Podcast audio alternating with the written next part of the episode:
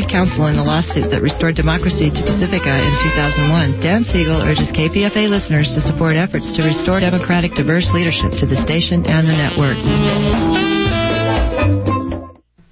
And you are listening to 94.1 KPFA in Berkeley, 89.3 KPFB in Berkeley, 88.1 KFCF in Fresno, and online at kpfa.org. The time is 3 p.m. Stay tuned next for Cover to Cover Open Book.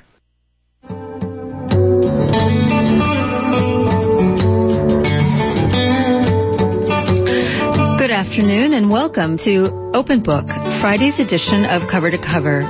This afternoon, we bring you part one of a series called Plain Speaking, a counter history of the United States that was produced in 1976 here at KPFA in Berkeley.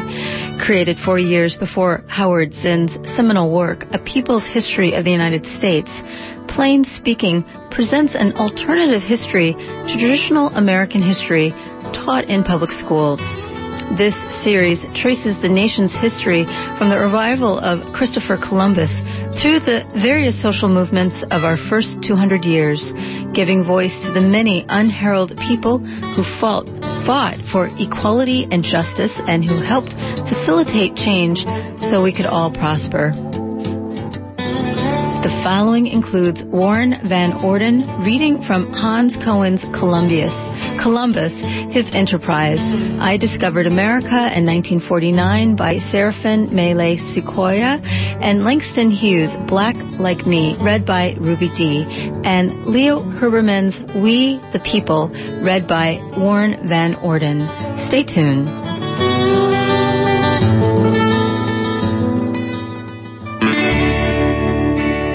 Hi, I'm Brian DeShazor, Director of the Pacifica Radio Archives, and welcome to From the Vault, our weekly series that brings our history out of the vault and onto the radio. In 1980, Howard Zinn changed the way United States history was perceived and taught in the American schools when he published the first edition of his seminal and best-selling book, A People's History of the United States. This was the first comprehensive alternative to standard American history textbooks taught in schools and universities throughout the country. Before Howard Zinn's People's History Project, it was left mostly up to each of us to uncover, research, or divine without a divining rod the conveniently omitted history on our own. Pacifica Radio station KPFA in Berkeley, California, did its part by producing and presenting an alternative American history in the summer of 1976 when it aired the 10-part series called Plain Speaking, A Counter History of the United States. This series traces American history from the arrival of Columbus through the various social movements of our first 200 years. The series also gives voice to the many unheralded people who fought for equality and justice and who helped facilitate change so that all could prosper. Here is producer Anita Frankel to introduce part one of the series. Christopher Columbus has been credited with discovering America, but he didn't. Millions of Native Americans peopled our continent for millennia before he arrived. Reduced in numbers now because of the Spanish, the Portuguese, the French, and the English conquests, and continued genocide throughout the last 200 years. Today you're going to hear some plain speaking in words and in the special language of music, some plain speaking about the history of the portion of America in which we live, the United States of North America. You'll be hearing the voices of poets, the voices of fighters, the voices of men and women playing the parts of other poets and fighters. Poets and fighters struggling for a different kind of United States of America, one which recognizes within its geography many nations, one in which people live in freedom, cooperating with each other to share the land and the fruits of their labor. This then is our tribute to the people within our borders, our tribute to the other history of the United States, the history which the school books have ignored or distorted beyond recognition. We dedicate plain speaking to all red, white, black, yellow, and brown working people within the borders of the United States, to the Native Americans who are struggling to recover their nationhood and redefine what borders are all about, and to the people of Puerto Rico, who despite talk of permanent union and statehood for their island, live in a colonial misery and are beginning to raise for themselves, loud and clear, the cry for independence.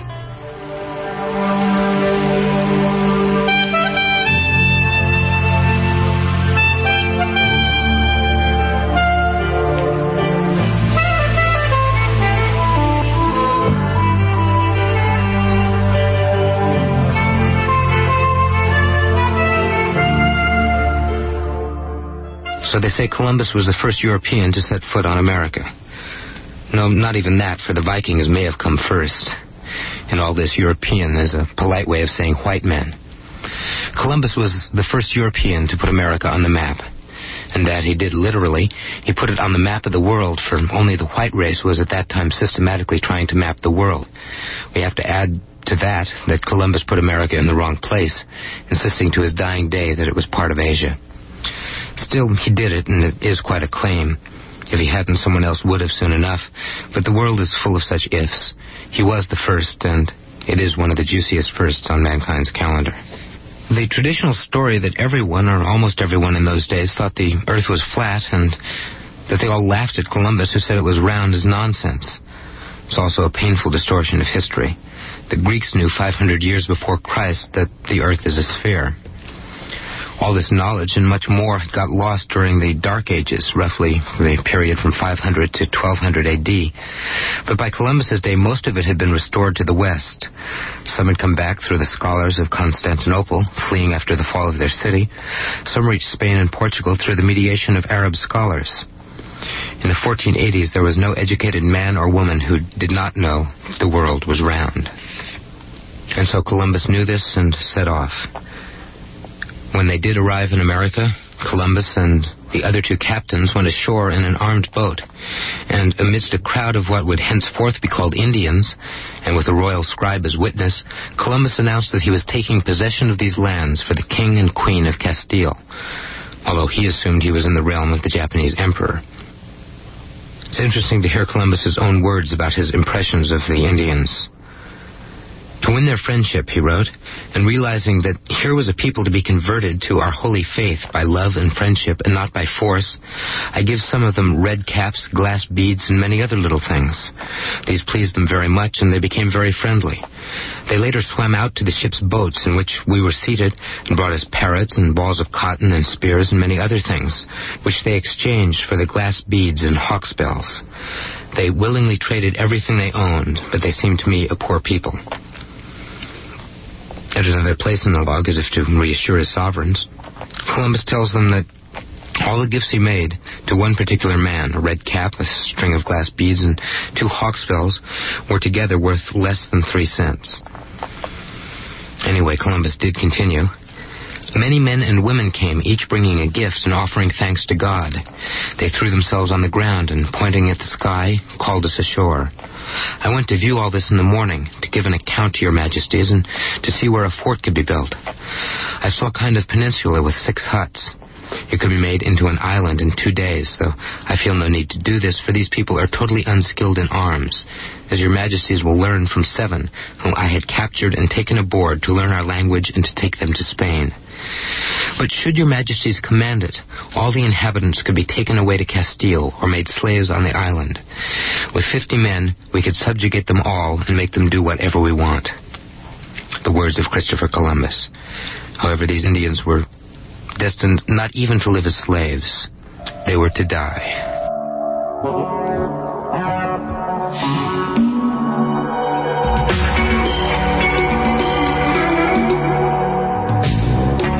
That was a selection from Hans Koning's Columbus, His Enterprise, read by Warren Van Orden.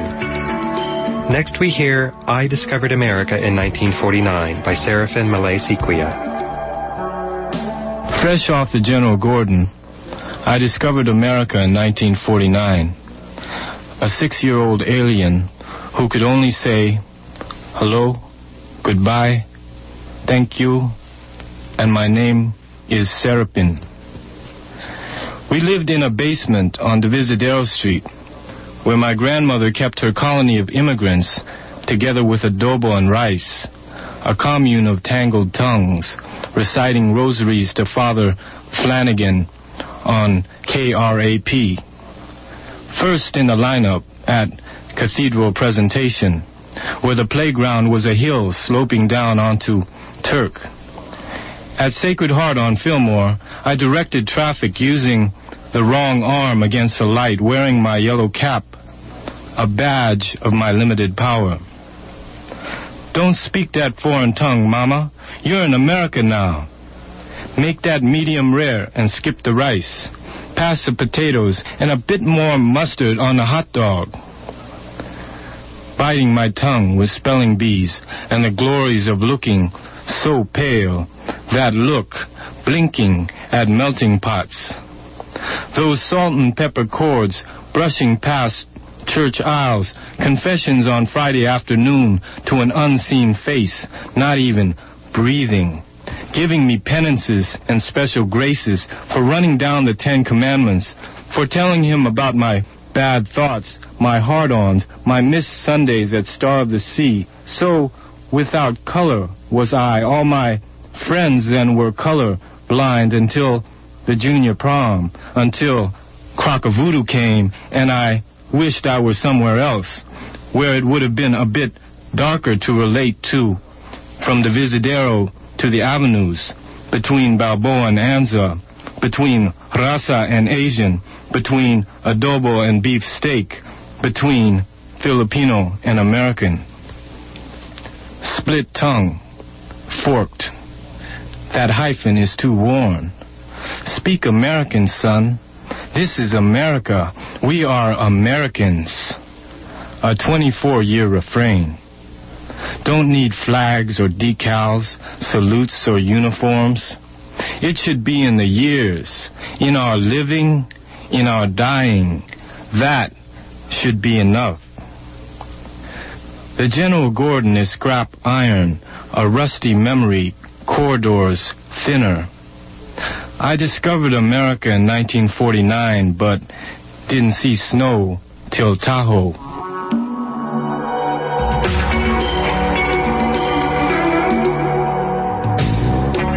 To fling my arms wide in some place of the sun, to whirl and to dance till the white day is done, then rest cool evening beneath a tall tree while night comes on gently, dark like me. That is my dream. To fling my arms wide in the face of the sun, dance, whirl, whirl, till the quick day is done. Rest at pale evening, a tall, slim tree, night coming tenderly, black like me. We begin in 1692, the year in which, in Salem, Massachusetts, Puritan settlers, living for the moment in relative harmony with their Native American neighbors, were spending their time hunting for witches among the women of their village. It all started, say the history books, when a slave woman, half black, half Caribbean, began teaching some voodoo charms and spells to the wives of merchants and yeoman farmers. Tituba was her name. In 1692, under the guidance of preacher Cotton Mather, 20 women, ranging in age from 4 to 80, were hanged or drowned for their strange behavior. Another 130 were put in prison. The trial prosecutor took testimony from young girls who had been acting wildly, whatever that means. The girls pointed their finger at hundreds of their sisters, saying that they had been bewitched. Not all the women who were condemned went quietly to their deaths. We remember their courage today. It had started with the charms and the spells from the suppressed culture of a black woman slave, and it reminds us that the beauty and rage of suppressed people is as old as history itself. 1692, the trials of the women of Salem.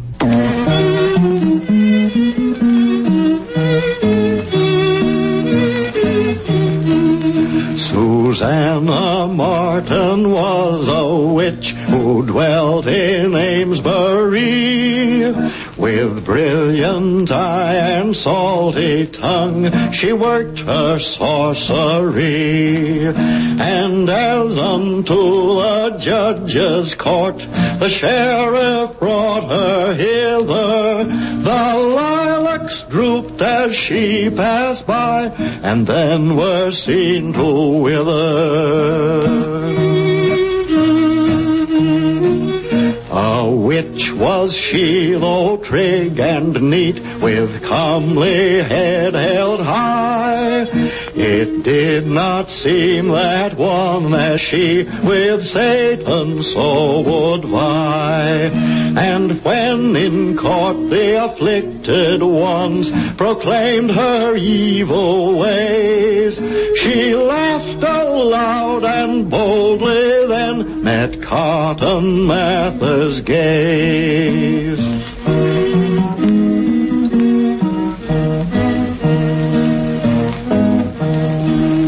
Who hath bewitched these maids, he asked, and strong was her reply. If they be dealing in black arts, you know as well as I. And now the stricken ones made moan as she approached near. They saw her shape upon the beam, so none could doubt 'twas there. The neighbors round swore to the truth of her satanic powers, that she could fly o'er land and stream and come dry shod through showers. At night 'twas said she had appeared, a cat of fearsome mien. Avoid she devil, they had cried, to keep their spirits clean.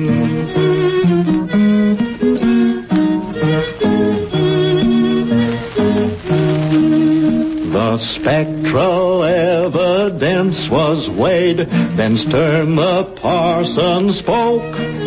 Thou shalt not suffer a witch to live, tis written in the book. Susanna Martin, so accused, spake with flaming eyes. I scorn these things, for they are naught but filthy gossip's lies. Now those bewitched, they cried her out, their voices loud did ring.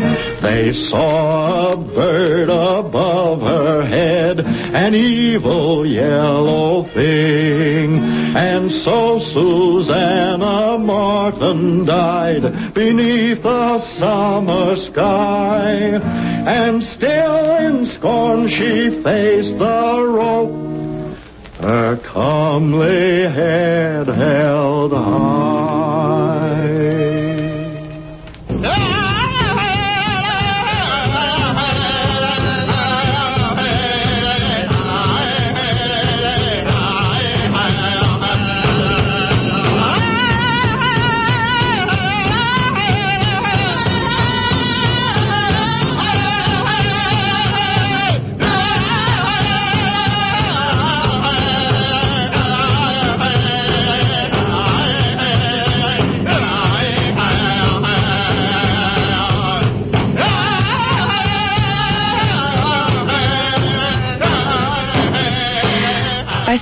1675, whatever peace may have reigned between Native Americans in the Massachusetts Bay Colony and the English settlers was shattered by the beginning of a series of battles which continues today. The English settlers saw it as their right to take what land they thought they needed. They saw themselves as refugees from religious persecution in the Old World, not as conquerors looking to rape the New World, as the Spanish and Portuguese were doing further south on the continent. To the Indians, it must have made little difference how the settlers saw themselves, but to the settlers, the loss of life on their side occupied their consciousnesses more. The roots of racism and the roots of war are intertwined in our history.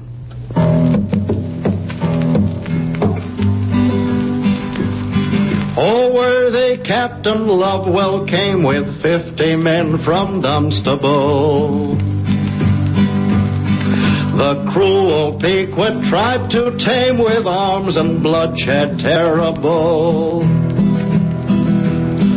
And on their eighty Injuns rose who hid themselves in ambush dread.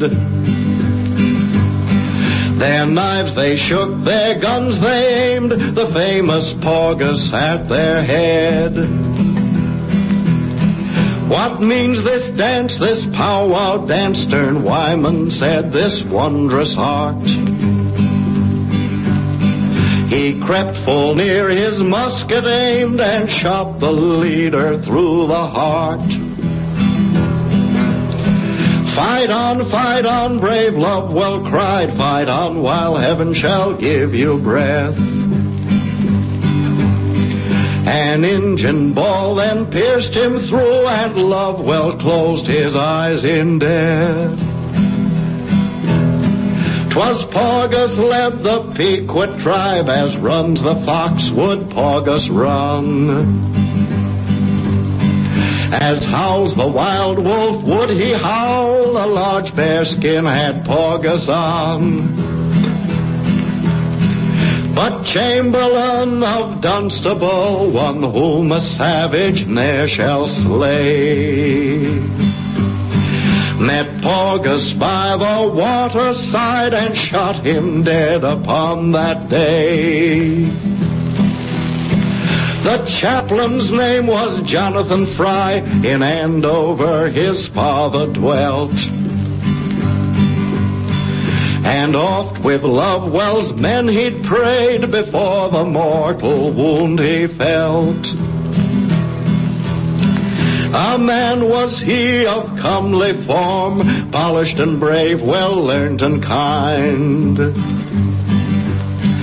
and Harvard's learned halls he'd left far in the wilds a grave to find. Ah, many a wife does rend her hair, and many a child cries, Woe is me. When messengers the news do bear of Lovewell's dear bought victory.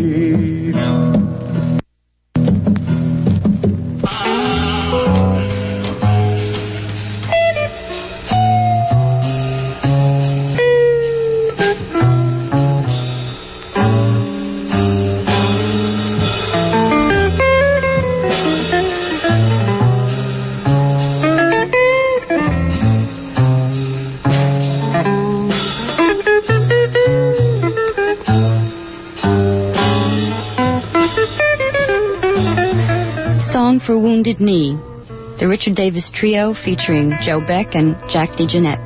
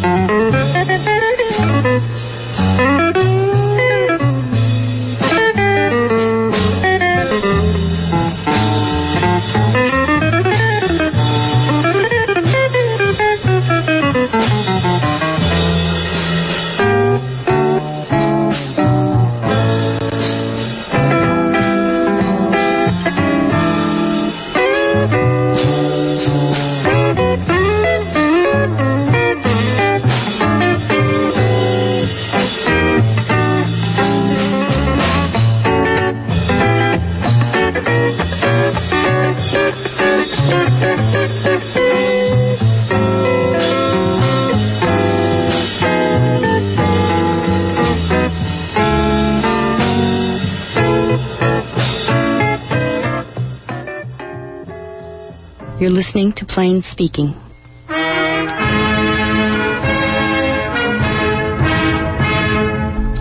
We call the English settlers the colonists.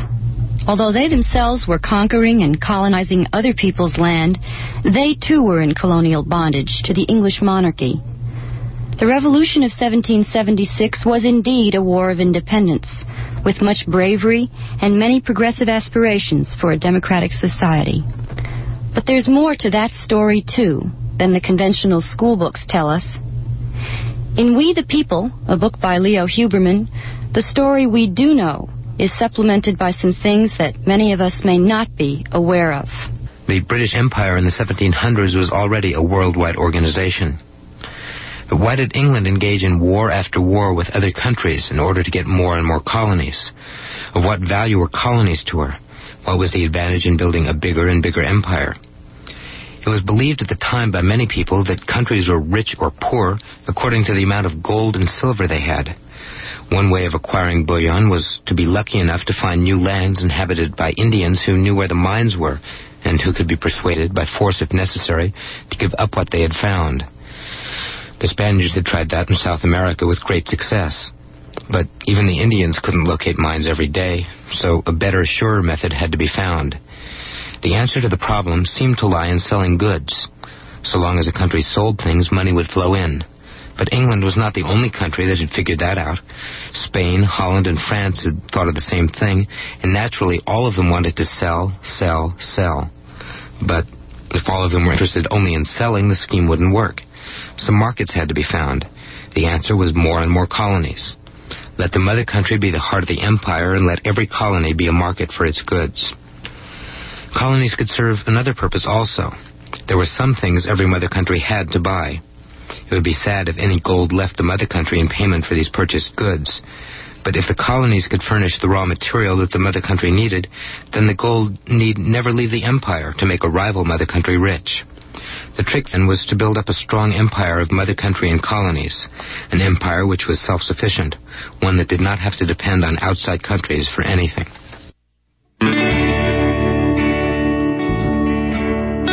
And that does it for this week's edition of From the Vault. The series is produced by Brian DeShazor and Mark Torres and executive produced by the Pacifica Radio Archives and your announcer, Brian DeShazor.